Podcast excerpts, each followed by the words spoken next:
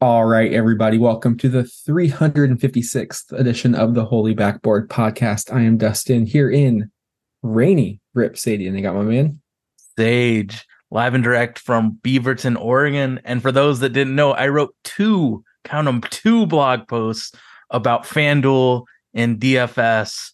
One is the basics, like, you know, what kind of contests there are. And I gave some advice on how to construct your lineup. And then the second one was all about my personal process of trying to get these lineups. So if you're into DFS or reading blogs about sports, check it out at holybackboard.com. Definitely will be writing more this year compared to other ones since there's only so many weeks to do podcasts about these these prospects, you know, USA, G League, uh foreign born players. So there's going to be a lot of content this year.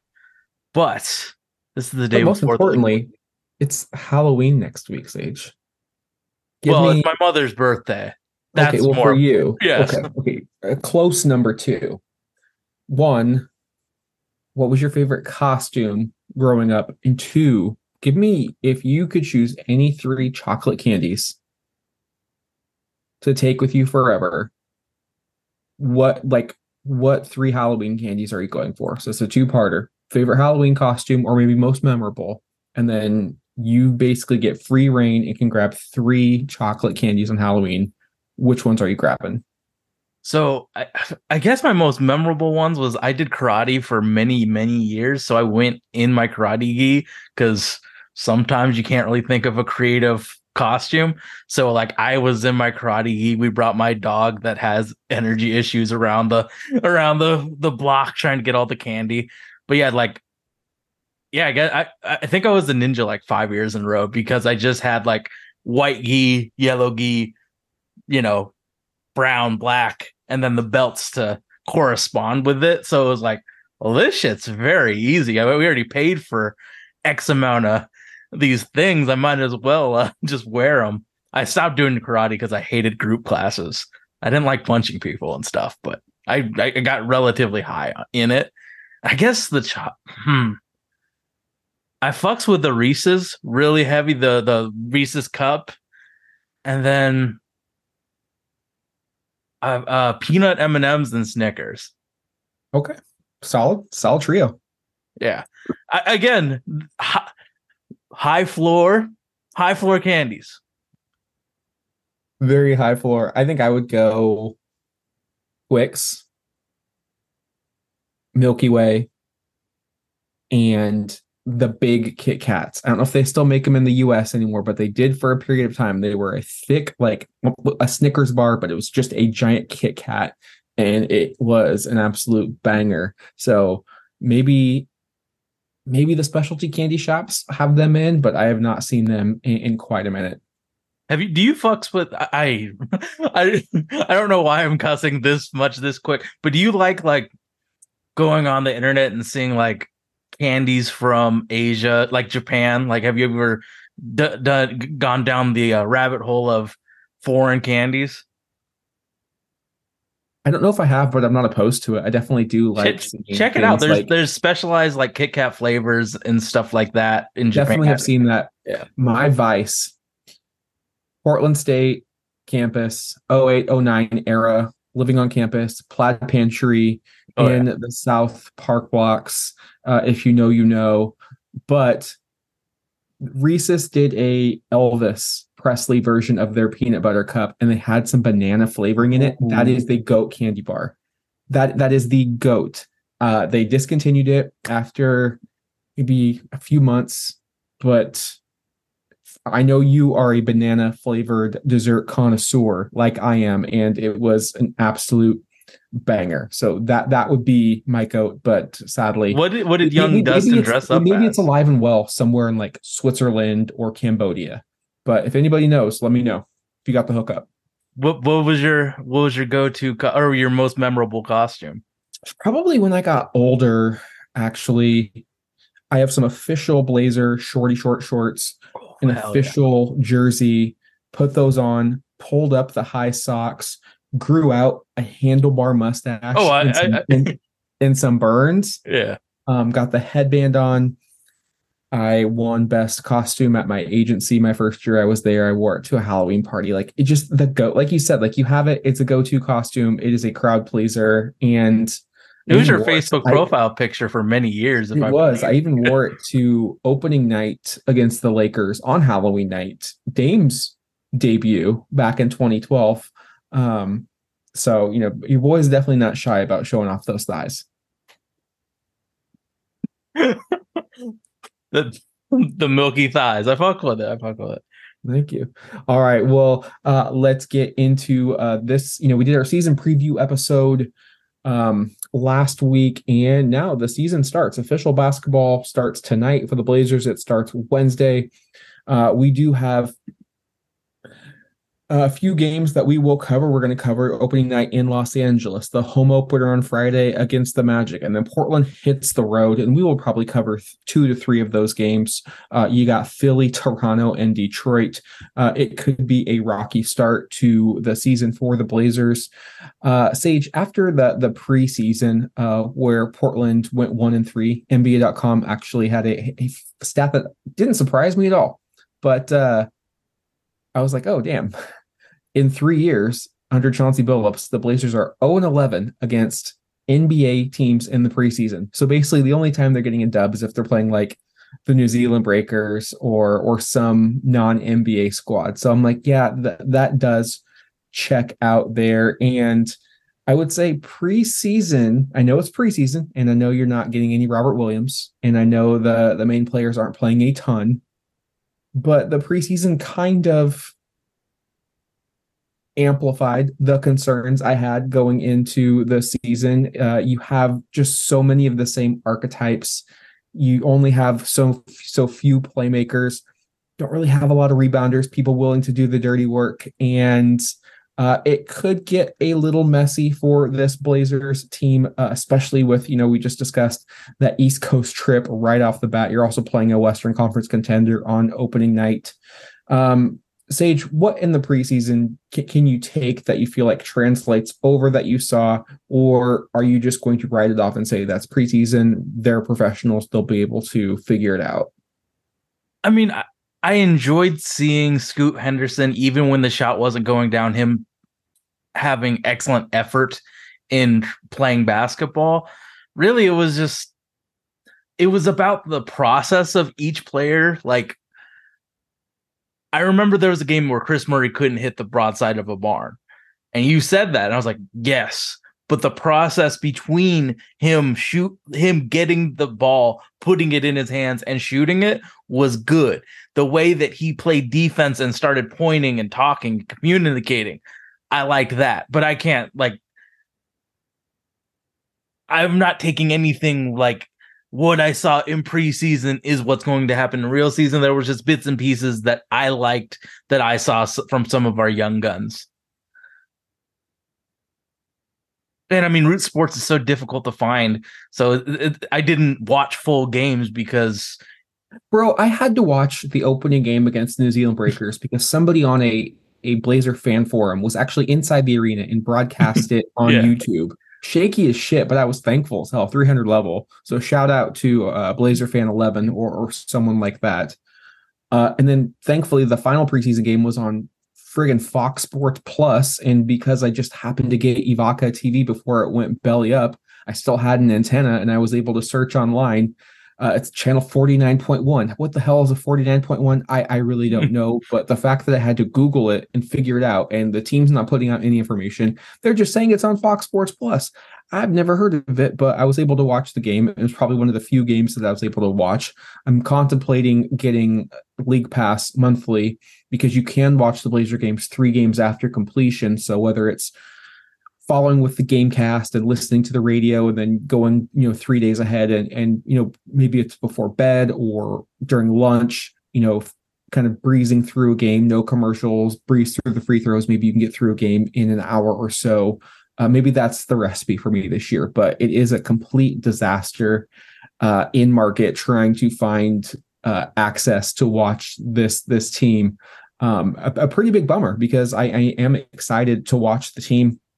I will say that you know after kind of the newness of the Dame trade kind of fell off and the excitement, it's almost like it's, all, it's almost like after Christmas, like you're so excited and you start to realize have, we have to wait another year for this. Well, for me, it was the realization that Chauncey Billups is the head coach of our basketball team, and that started to sit in, and it was kind of a, a, a little bit of a bit of a bummer for me because it's like he's he's if if you've ever seen the meme where the person is sitting probably at a call center and they're kind of leaning back and they're just cringing and they've got their headphones in their hands because of what they're hearing is just so awful.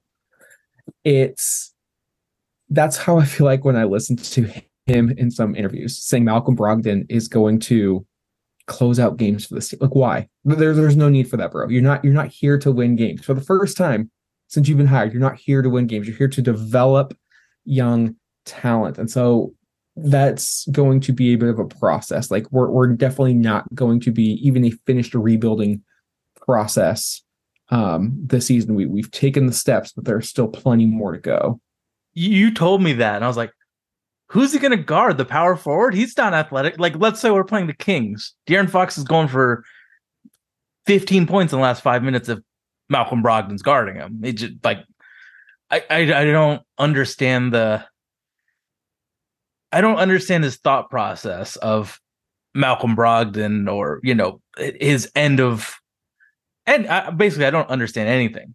But since you told me that we could watch Blazer games directly at, uh, three days after, you might people might see some clips of shit that I remember in game and might put it on the blog to explain why I like it or why I dislike it. So thank you for letting me know.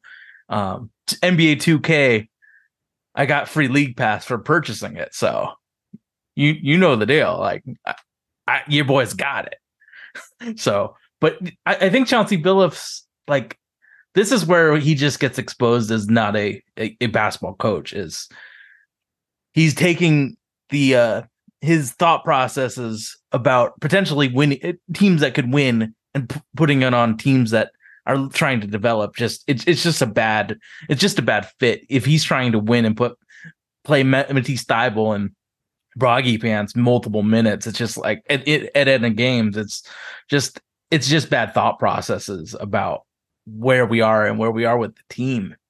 I don't want to unless Malcolm Brogdon's on like an all time heater where he's like catching and shooting and it's like eight for eight. He probably shouldn't be finishing games because he's gonna let he's going to give up points in bunches because he's just not an athlete that can guard NBA quality guards. Like Scoot Henderson would get 21 on him very easily just because of the athletic factor. So I I, I mean Malcolm can finish games, but it has to be context has to matter. Like, oh, he's on heater. We probably he's more valuable to the team, hitting three pointers, playing off ball, and you know, that, sure, that's fine. But every game, no, nah, You're muted.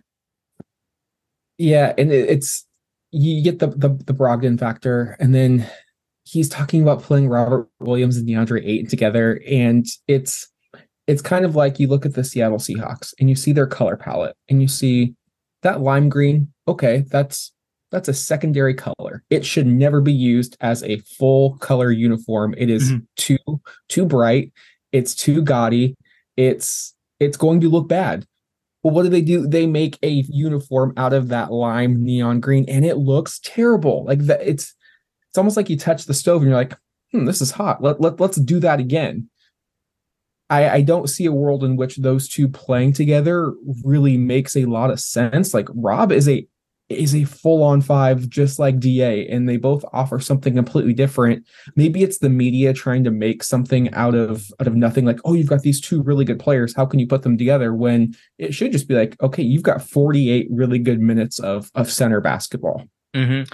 And uh, I'm just thinking, offensively, both of them are very interior centric in their scoring. Both of them aren't going to extend like the reason the the Timberwolves got Rudy Gobert and they thought that it could work is because KAT is an all-time good three-point shooter. Neither of them have proven anything in the shooting realm. So it like it's kind of like when Hassan and Nurk came back. Both of these dudes are interior scorers. It's not going to work. Like the only way it works is if Nurk shot threes at the clip that he shot like last year, and that just wasn't happening. So I, I, I guess in NBA 2K you can make it work, but you're you're you're not making it work in in the uh real life. Like spacing matters, and we're if they play any minutes together, we're reverting back to the 1990s of basketball, and everyone else is in 2023. Like it, it it's it just doesn't work. It just doesn't work like that. Like Scoot, Matisse, both centers, we have a lot of guys that aren't proven shooters yet.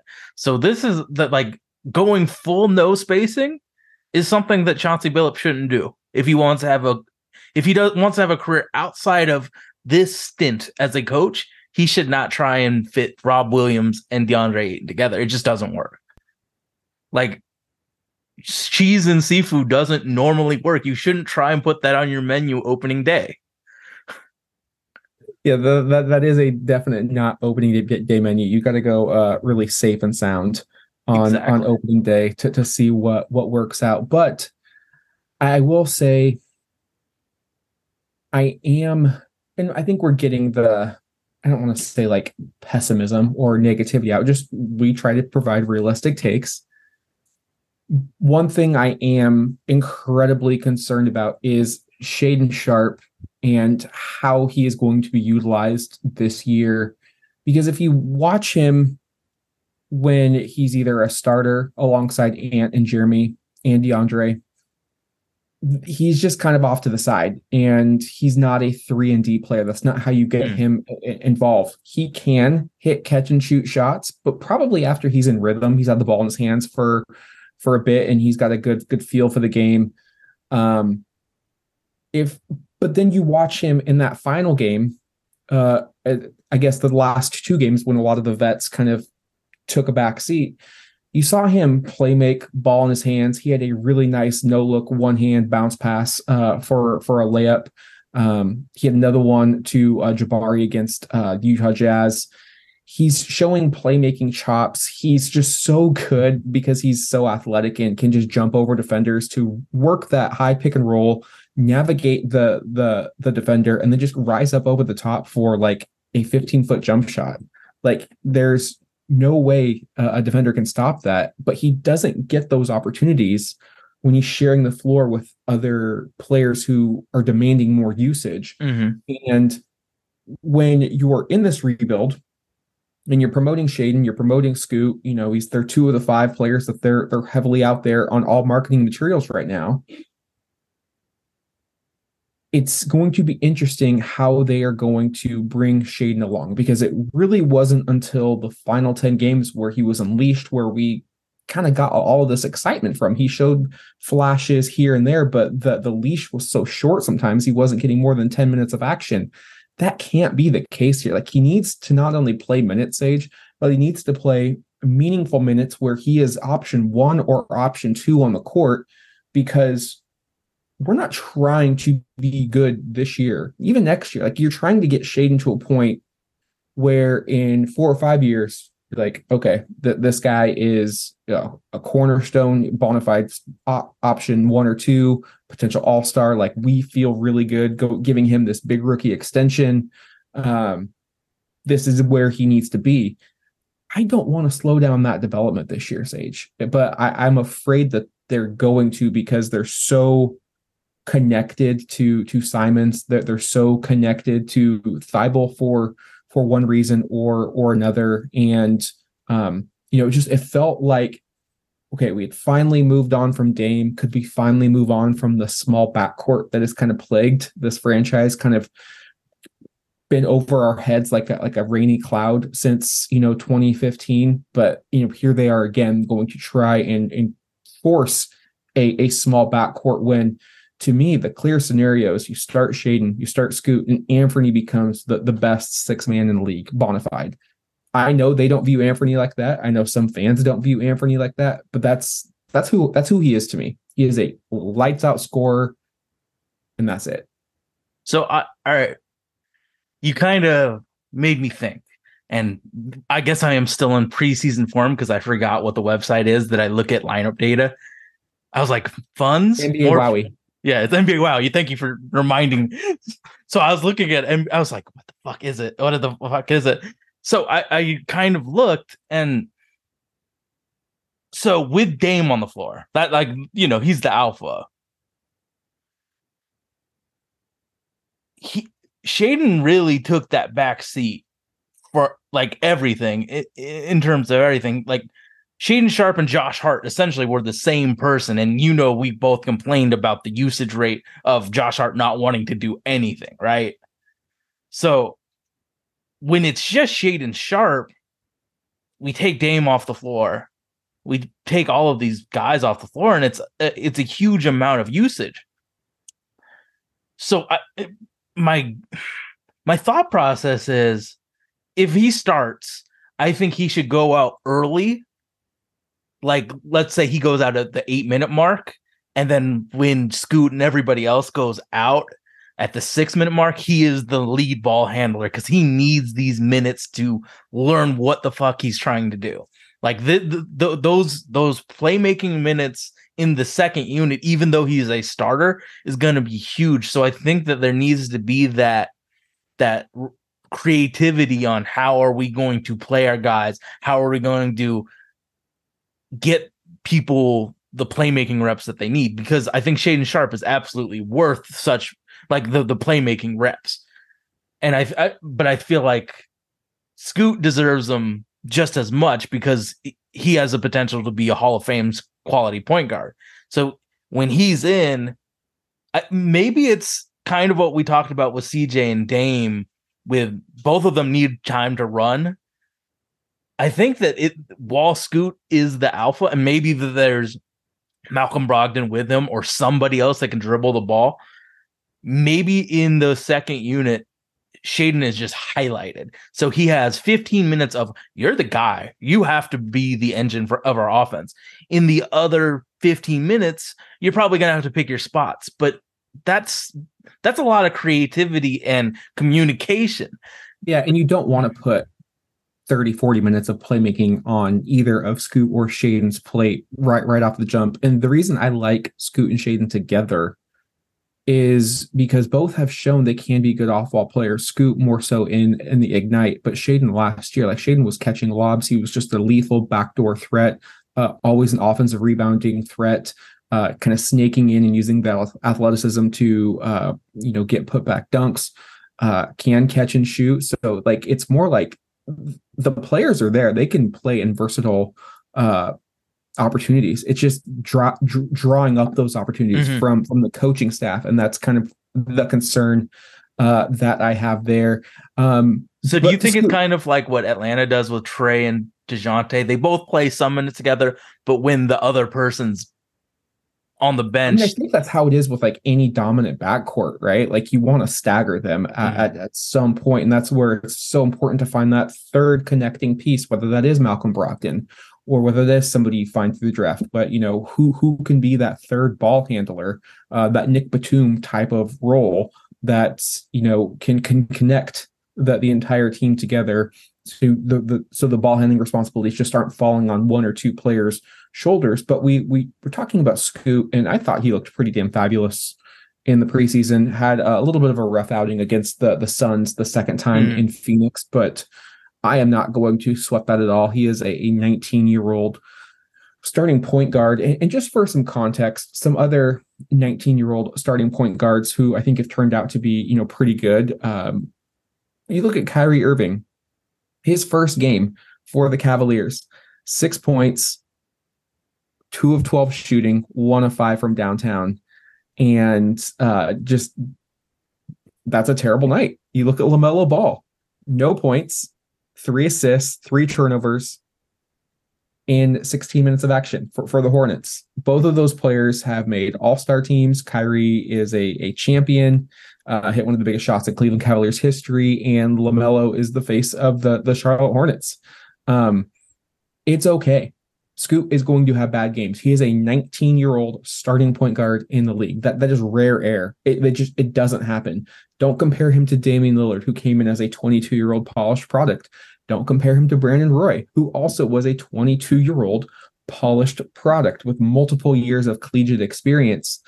Uh, Scoot is going to have a lot of ups, but there will be some downs. And this is the by far the longest and most grinding season that he's ever going to have physically or, or mentally. But I think once the, the big thing with Scoot is I still I think the game is coming to him. And I think it, the game slows down for him.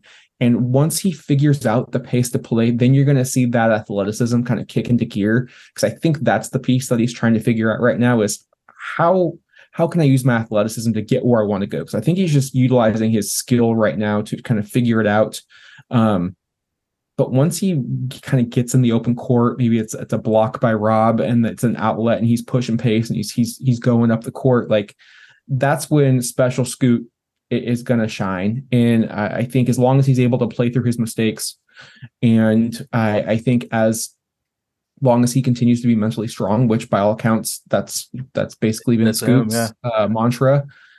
I'm really excited. I thought he had a wonderful preseason. The jump shot looks really strong, and if he can just be league average off the catch and shoot, and I think what I would do if I was him early on in the season, he's going to need to, to, probably shoot more than he wants. And, and I say that because teams are going to go under on the pick and roll every time. That is the scouting report. They are going to say, Scoot, mm-hmm. you have to prove to us that you can hit at a clip that we're just not comfortable with. So I think that's what I want to see from this opening week is maybe not table set as much as he might like. I think he needs to really make the defense respect his outside shot, which will in, in totality open up so much more for not only him, for his teammates. Um, so that's that's what I'm most excited for is it is Scoot that that debut. Um, you know, I want to see how he bounces back from a bad performance. Uh, I, I want to see if he can string together some quality performances, and I I, I want to see how he um, starts to figure out defensive scouting reports because they're they're coming and they're ever changing and you may play a team back to back you may play a team twice in, in two weeks especially with this in season tournament um, coming up. And so how is he going to do when you're getting different coverages? How is he going to do against different type of defenders? But uh, looking forward to seeing him, looking forward to seeing him uh, make a connection with DeAndre. Um, I think those two need to be best friends. And I really also want to see if, and this is not all on Scoot, but I want to see if he is able to generate open looks for Anthony Simons. We saw that in the Utah preseason game.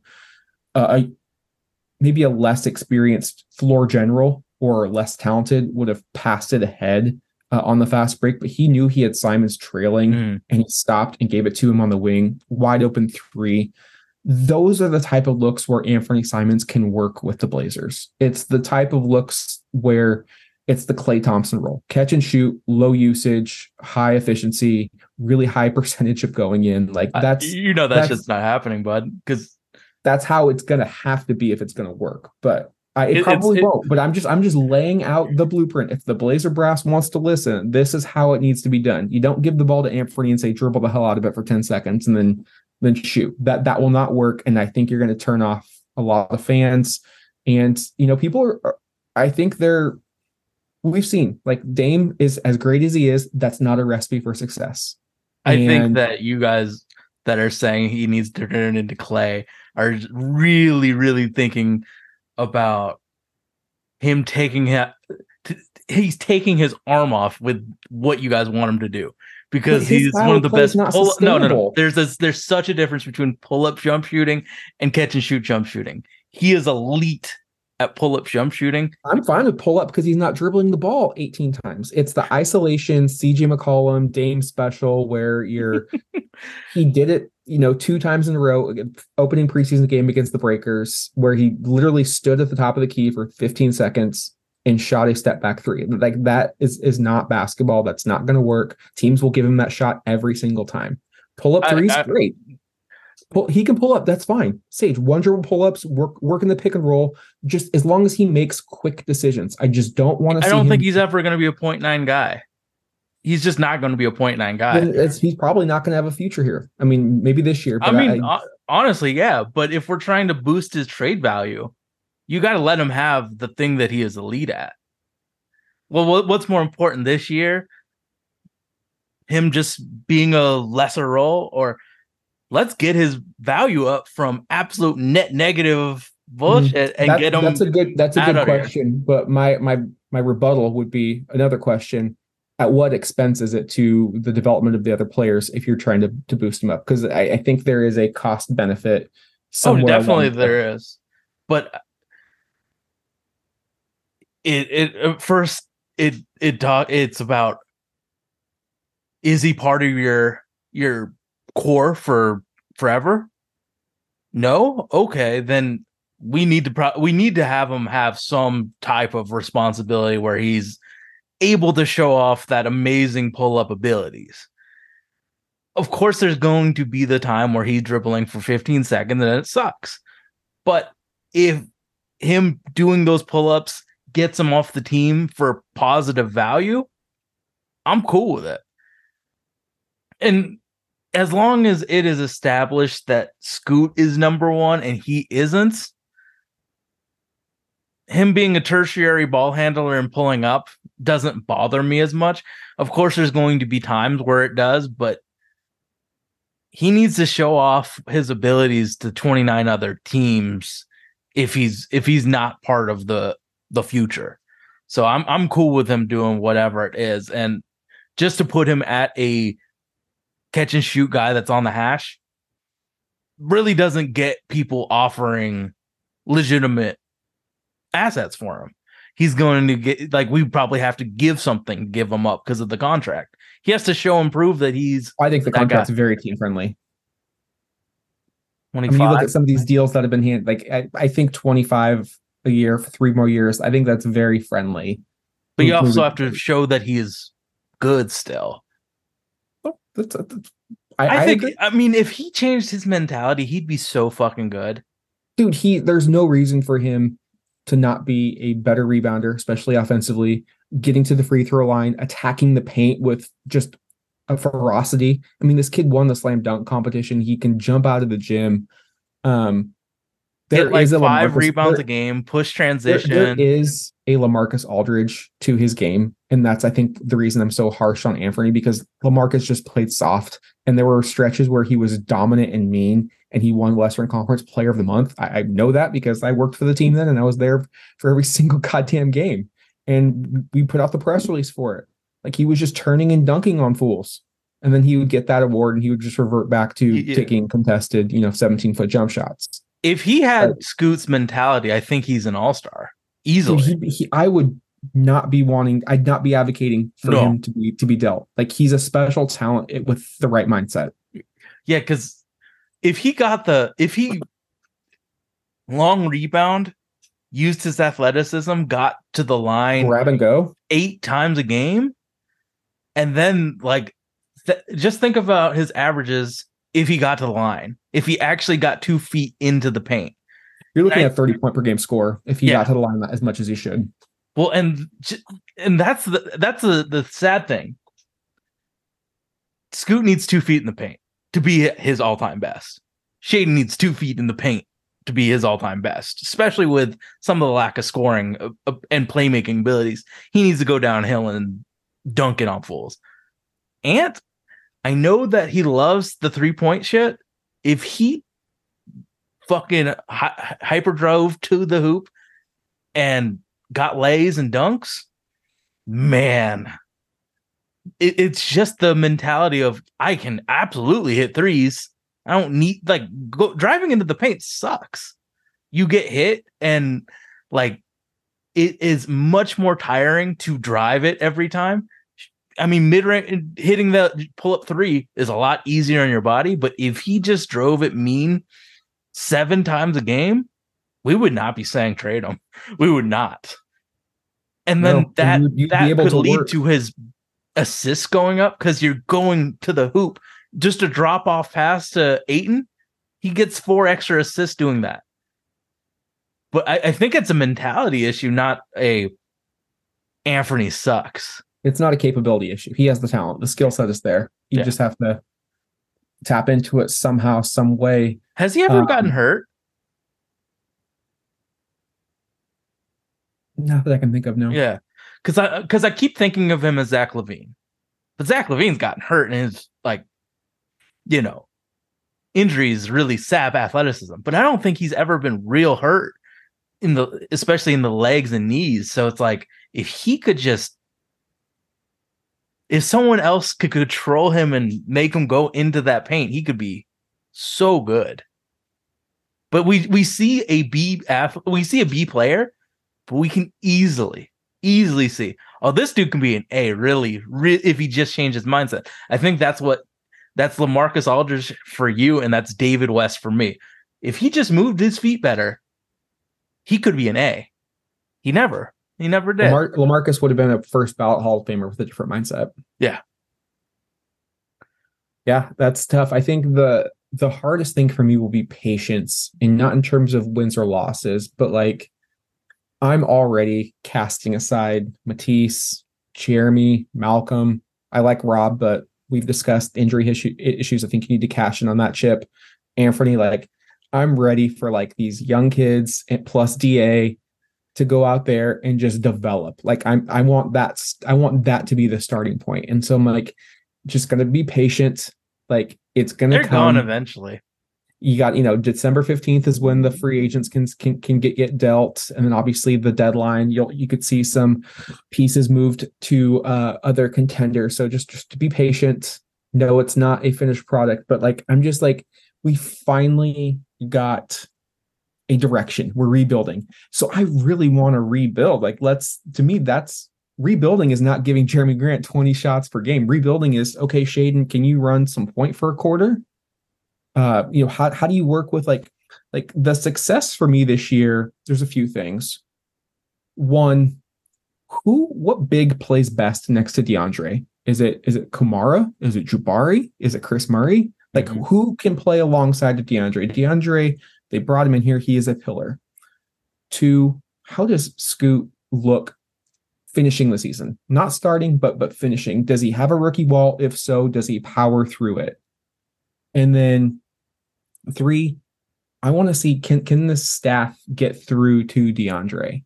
Like, it's not the worst thing in the world if he doesn't pan out. The contract isn't awful he's you know it, it's it's not a, a massive deal. I mean it would suck but it's not going to make or break the rebuild. But can you get through to this player who really just wants to be engaged? He just wants to be a little bit more of a focal point. Mm. he was the number one pick for a reason. The talent's there. Can can they show something that they're able to make a player better? Because i think that's probably one of the biggest knocks i would have on the Billups staff is I don't think they've made anyone better. Like Dame's good because of Dame, but like I think they made Nassir a Little better, but he also gets hurt way too frequently. yeah, and I think there's a reason. Like he was a bit of a throw in in that that contract or in that uh in that deal. Like I just they didn't make Nurk better. They made him significantly worse. I think I mean, the Norm, only Norm, Norm Powell star- had probably his worst season as a professional in Portland. CJ did not get better. Rocco, I mean, Jesus, like Larry Nance Jr. I mean, just players came and they just got worse. And you could say it's a product of Neil Olshey, which I'm not disagreeing with, getting players after their prime. But uh, there, at a certain point, a trend becomes reality, right? And so, can he? And I'm saying he, in Billups, can Billups and his staff make a player better? And I think that when we when we look at the beginning, like think about where you think about the team individually right now. Write it down, keep it in your thoughts. Then once the season's over, look back. Did the players progress? Are they in a better spot now than they were in, in October? That is going to be the, the measure of success for this team, not how many wins or losses they, they've accomplished. Are they in a better position to continue the rebuild? Are they are they further along? Do you have more clarity? Um, because you're likely going to have two more lottery picks or not lottery picks. You're going to have one lottery pick and then probably a, a pick in the 20s from the Warriors. You're going to have two more rookies, first round picks, come onto this roster next year. there's already some uh, competition, uh, Mhm. you know, especially at the small forward and power forward for for the young players. Like, who also like I'm looking for who's gonna like who's gonna be the cream that rises to the the, the top because you know Camara came in and played really well as a second round pick from Dayton, coming over from Phoenix. I was really impressed with what I saw. Um, Kris Murray did a lot of things right, but he still can't shoot right now, and that's what you drafted him for. So can he figure that out? Jabari looks solid. Is he going to be ever more than just a role player, or can he kind of kick it up to um, the next level? So I'm really kind of seeing like Andrew Pear. He had a really great defensive strip. I think it was on Bradley Beal, but then he just got uh he got He needs to back get his weight up. on the next position. Um, like how far does he develop? Right, Hmm. he is a young talent. I he's three years probably from a, a NBA ready talent, but the tools are there. So that's what I'm looking forward this year. Any other thoughts before we look ahead into the first week of the season, Sage? I'm just I'm I'm thinking of our team and it's like does Matisse help any of our star players? I mean, there's a reason Philly just like let him go. Exactly. As- well, I'm trying to think. even Like as Scoot a needs two-time spacing. all, all defense player. the only person he doesn't negatively affect is Anthony. His lack of shooting doesn't affect Anthony, but it definitely affects our two guys that need two feet in the paint. I think the issue with Portland is they have too many players at the same position, if if that makes sense. Yep. they're they're trying to play them out of position. Like Shaedon's not a three. I hope they don't play him as a three. I don't think Matisse is a three either. I think Matisse is built to guard shooting guards and point guards. Like I I, I think he's allowed should should be allowed to roam a little bit. Um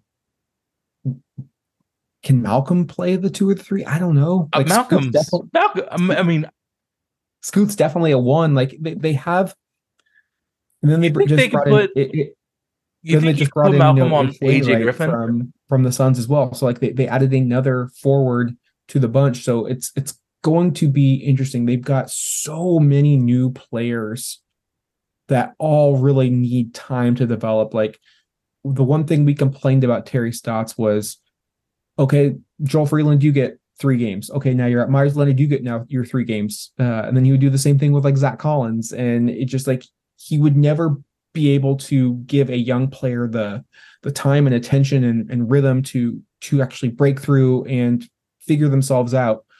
That's a that's a concern. And I think this would be concerned with any coach because this is a tough thing to ask of them. You have all of these young mouths. They they need to be fed. And yes, the remix are are great, but the G League is not the NBA, and it's going to be interesting to see how that developmental process works. Is somebody going to get hurt? Uh, could they could they somebody's somebody? definitely getting hurt. Someone's Um, definitely twisting an ankle and getting hurt. So it's, Because it's about stepping it's- up in the time. It's going to be really hard to say like, okay, Toumani, you're this is your chance this week, but then you're not going to play for three weeks. Mhm. You can't really judge a player like that. Like, No, you, you got to give players like months of action, and then you can say, okay, I think we like what we see or, or what we don't. But you know, you've always got somebody looking over your shoulder. So I think that's going to be a Joe Cronin issue. Um, and I think he needs to kind of figure out who he likes and who he doesn't. And I think that's another reason why I'm excited for the trade deadline.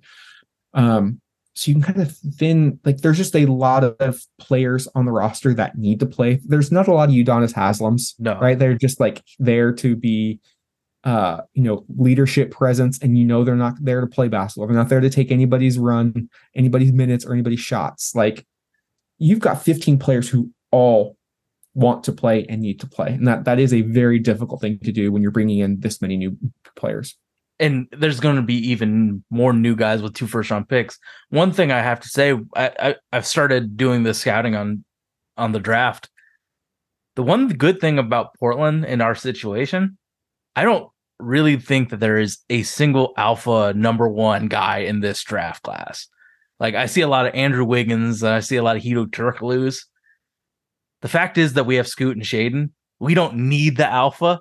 We're good on the alpha if they can be a star in that role, that's awesome. We don't need like I, the only guy I think could be a a star is Sarr. I really don't see any of the other guys, but we are we're I guess we're a little early on the draft talk f- for the holy backboard, but we will definitely be doing stuff soon. So let's talk about the uh the the actual Blazer games that are happening right now. Yeah, opening night Wednesday in Los Angeles against the Clippers. Whew, what what who's the matchup you're you're looking to see um right there, Sage? It's got to be Scoot versus Russ. Yeah, it's got to be. Like Yeah. that, that's that to me that that's the one right there. I mean, it, it it's re- legitimately they're the same archetype of player. Obviously, Scoot has his skill set and Russ has his skill set, but to see two of the most athletic guards play basketball, and I mean, I guess Russ doesn't have the vertical athleticism he once had, but dude's still fast as shit. So to see those two go at it, it I think is going to be the matchup. I think the Clippers ultimately win, and it could be a big win for them. Yeah, the Clippers. Have I don't know how we defend one of Paul George or Kawhi Leonard. No, I, I don't know either. I, I'm going to be interesting. I'm going to be watching DeAndre and, and Zubac. Um, That should be fun. That's a good matchup. I think DeAndre is a higher caliber center, but in time in in, in previous years he has not performed up to his his skill set. So like, are we going to get good DA right off the bat? Like that, we should be like this is everything's brand new. You're in a good situation. You're happy. Like we we should be getting good DA. Um, so that's what I'll be looking for. Uh, I agree. I think the Clippers win uh, pretty handily, but um, I want to see if the Blazers can can keep things competitive this year. And then we move on to Friday opening night, which is an interesting opening night against an Eastern Conference team, the first Eastern Conference team, I believe, since the lockout shortened year of 11 12 when we played the Philadelphia 76ers, and that was the date after Christmas. Um, but Orlando, I was surprised to see them on the opening night calendar, but I'm not mad at it. Another young team that's kind of figuring things out. It does seem like, from what I have been listening to, that Anthony Black and Jett Howard are out of the rotation. Uh, Cole Anthony just signed a extension, which surprised me. They have a bit of a Portland problem as well. Way Got a lot of players uh, in certain positions, and they're just they're just now figuring out their front court when they moved Vooch and they got you know Franz and Wendell Carter Jr. out of that. They also have the reigning rookie of the year in Paolo Banchero. Uh, this is a team with a lot of size. Mhm. Um, Portland is going to need to one rebound the basketball, and two, I think they're going to need to open the floor and uh, with the three point shot. They they need to get those bigs away from the floor, and then three points in the paint. The the past couple years, Orlando has absolutely t- ate- taken our lunch in the paint, just with all of their bodies that they have down there. Um, I mean, they beat us when they've been bad before. So this is going to be a, a tough test. I, I think Orlando wins this one, Sage. I think they've got too much size. And the the the matchup I want to see is, is Paolo on Jerami Grant. Like, That it was Paolo versus Jerami, and then Wendell versus uh, De- DeAndre Ayton. I mean, who Ayton's guards had two matchups where Like, they're are you gonna put are you gonna put Matisse on Franz? Like what how like that they they've got so much front court size. And hopefully this is the type of game that Blazers management is like, oh, we actually need to use our positional size. They have it on the roster, but they're just not starting it. Like we're we're small at the two and the three. So it, so would, it would be, be Suggs and Cole Anthony at the one and two. I think Fultz still starts for them. Oh god damn, yeah. And Fultz is a good like Fultz is big. Fultz is a good defender too. Yes. So So Suggs. it was to be interesting to see what Scoot can do against Fultz in in this situation. I mean, but they even if they don't play Anthony Black or Jett Howard, they have some really good defensive defensive guards, big guards too. So Gary Harris. Suggs and Mhm. and and uh and Mati um, whatever his name is. Uh, they have a lot of size and versatility. So I feel like the Magic are going to win this game, and I really hope that Jerami Grant puts in an effort against Paolo because Paolo's going to be, if not the second, he's going to be the second on on usage rate for this team. So he's going to have the ball in his hand. So Jerami Grant has to be on his p's and q's because I don't know who the hell. If he gets into foul early foul trouble, who the hell is going to play? Are you going to put a rookie? This Kris is a Murray? team. This is a team. I will say this is a team that you could probably get away with playing DeAndre and Rob against, with their lack of shooting. You wouldn't have If to worry Paul- about. Paul's not shooting threes. Yeah, but he's gonna have the ball, and I think Wendell can hit threes. So I think I'm, I'm saying of all of the matchups, I think this is the one where we could see it sprinkled in, especially if you need rebounding and uh, defense. I feel like it could work defensively. I don't think it works offensively. It- It, so I don't think it works offensively against any team, but if Yeah. you do want to generate offense via the fast break, uh, I could see that happening. I definitely could Um, see like a last last possession game that you can put both in, but you can't. You have to time it out after you make the stop. um, but I do think this could be a a good Rob Williams game though, off the bench. is he is he healthy and ready to go? That's what he said. He said there's no minutes restrictions. He's he's ready to go. He has a Um, minutes restriction of 18 minutes. Um, And then Portland gets kind of a bit of a wake up call. You got to go to Philly on the 29th. And yes, I know they're dealing with their own James Harden saga, but they still have titled dreams. They still have who I think will be an all star this year in Tyrese Maxey. is he the Um, MIP? He's going to be in contention. I, I will definitely say that. Uh, and then they have the reigning MVP in Joel Embiid. Um, this was the game that broke Portland last year, led the entire way. Embiid hits the game winner, and then they're like, okay, we're we're really really tanking. Uh, now, obviously, I think you got a similar matchup with Tobias and and Jerami Grant, but this is a game where I think the Inferno could could heat up because I don't know who they have on the perimeter to, to defend him. Well, is are you assuming Maxey's on Scoot? Yeah, and I, I wouldn't Okay. say like Maxey is somebody that I would. I don't think he's like Gary Payton or Jrue Holiday out there either. I, I think he's good. I think that he has the like the- Fultz worries me more than Maxey defensively.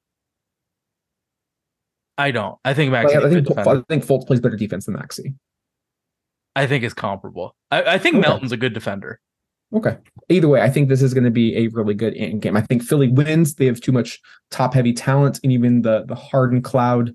Um, but it's still newness for them. They still have Nick Nurse, one of the best defensive minds out there, and you know they they do have And Doc, no more Doc Rivers.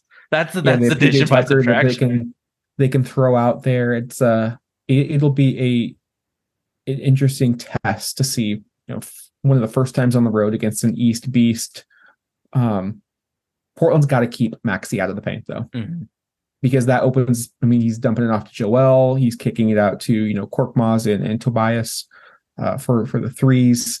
Um, I think he's he's he's prime for for a big year. So Scoot and Maxey, that's going to be the the matchup that I want to see. I want to see how well DeAndre Ayton can put up a resistance on Joel Embiid. I Because mean, if, if that's a that's a big one. If he I can handle he- Joel, a lot of questions are answered right here. Right. well, I think also if if you're watching the game, listening to it, following whatever, if DA looks anything less than completely engaged, red flag. You're going you're going up against the MVP of the league. Like if if that doesn't get you out of bed in the morning, nothing's going to. And I think Portland's got a, a big issue on their hands. So you need DA to be like wake up in the morning like locked in, laser focused because this is he and Jokic are what he should aspire to be.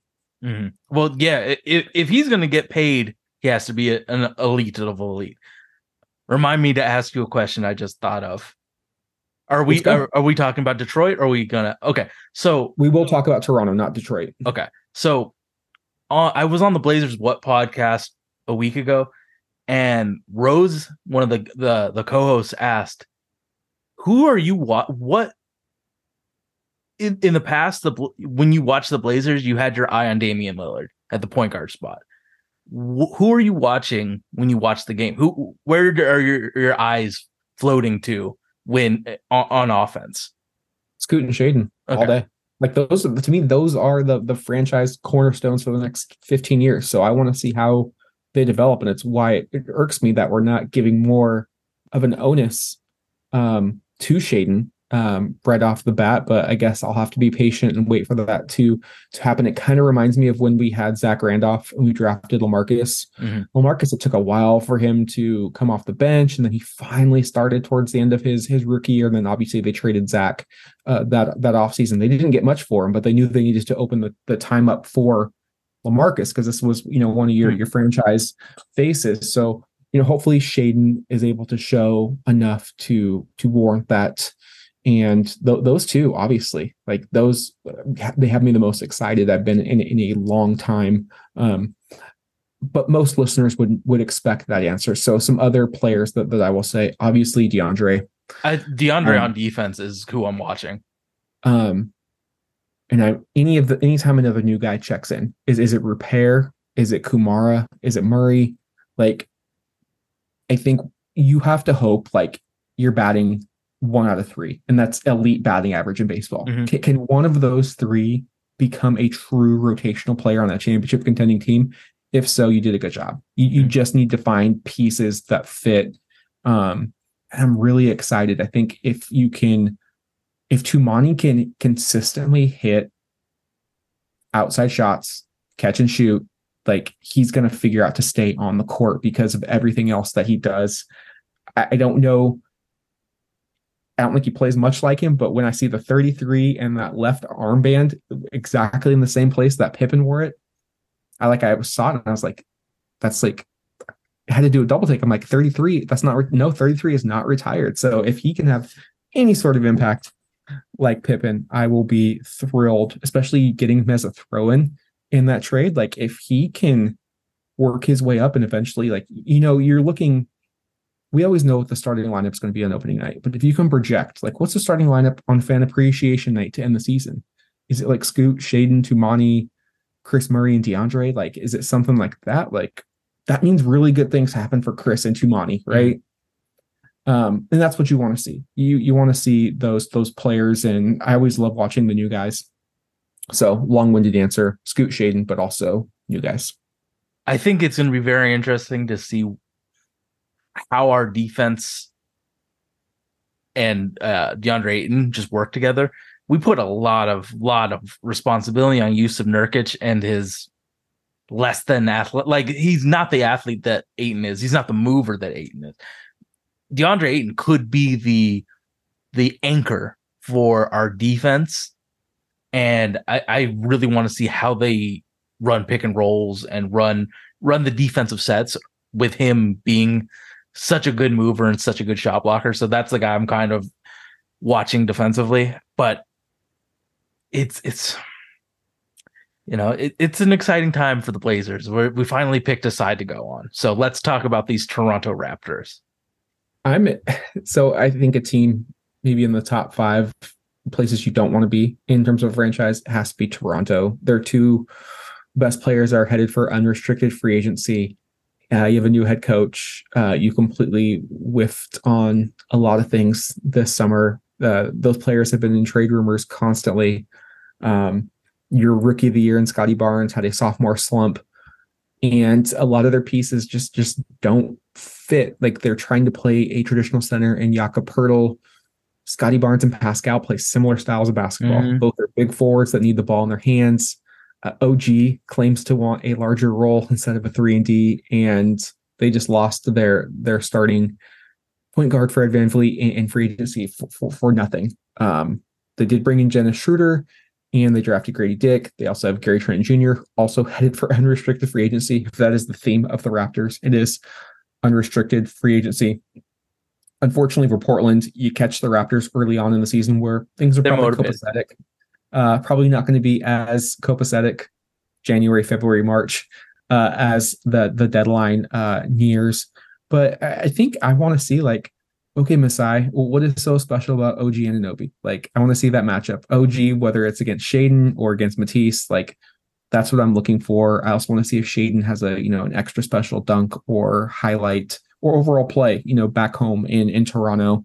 Um, you know, he's going to have a lot of family in the stands. I do think the Raptors win. They have more big boy talent than than the Blazers do, but um, Jakob Poeltl is a player who has dominated Portland in the past for the Spurs.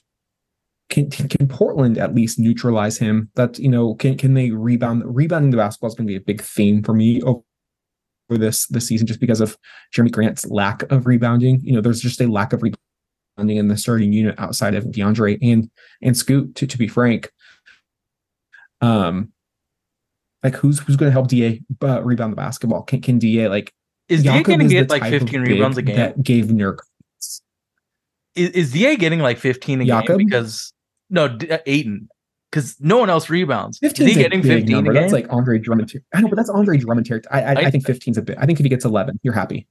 that's fuck. That's still a lot. That's a lot of boards. It absolutely is. So you, Uh, I feel like Scottie Barnes is just gonna expose whoever's defending him. If if if I I would not be surprised if Scottie Barnes has a game against us. Like who who who's there to defend him? If if we're putting Pat if we're putting uh Jerami on Pascal, I feel like I I feel like Scottie's just gonna roast and toast Matisse. There's just so much extra weight and height that he has to deal with. So I, I feel like Scottie Barnes is gonna go crazy. I also think Scoot Henderson is to go crazy. Like Schroeder's fine, but he isn't a defensive guy. He's more of an offensive guy. So I feel like you this they could put be OG the on him? what's up? You think they put OG on him? Maybe, but I feel like Scoot's just going to be so much faster than OG. Like in theory, I think it works, but I feel like Scoot's going to just turn the corner on him and get an easy get into a spot where he can pull it up or or get to the rim totally. So I think that Scoot Henderson's going to have a game, and I think the Blazers actually win this game off of Scoot Henderson. All right, you've got them going one and three. I have 0 and four to start the season. Um, NBA.com actually put Portland 30th out of 30th in their power rankings, which surprised me a bit. But you know there is a lot of newness to this team, and um, they're still looking to find uh, certain attributes. Um, but it's not about wins and losses. I'm going to continue to harp on that. It is about the development of our young talent, and we are rebuilding, and we are looking forward to this season. It's going to be fun. Watch or listen to the games however you can. Um, Sage, uh, wrap this podcast on up, and we will see you all next week to, to recap the first week of the 2023 2024 NBA season. So we are available on iTunes, Stitcher, um, everywhere where you get your podcasts, Spotify included. We are there. And uh check us out on YouTube for the full video version of this podcast. We are also available on IG. Um, I started and then tagged Dustin so he can do his promotion thing. Um, I'm also we're also on TikTok. Uh, it's dasage HB Holy Backboard. So uh, check us out there and be ready to hear some draft stuff. I think this is going to be a big draft year for us. So, I mean, I, I can't wait for NCAA. I think that it was a humongous advantage for the G League to start earlier because if you're doing well, you're all we talk about. But if you don't do well, you're, you're, you're it's a bad one for you. So I, I'm very excited for this year. It's going to be a very fun content content filled year. So thank you so much we are out of here. I'm going to get some food, and I know he has to be a father. So I will talk to everybody later, Purge. All right, later, bud. Wherever you may be, this is Bill Schonely. Good night, everybody. Let's go!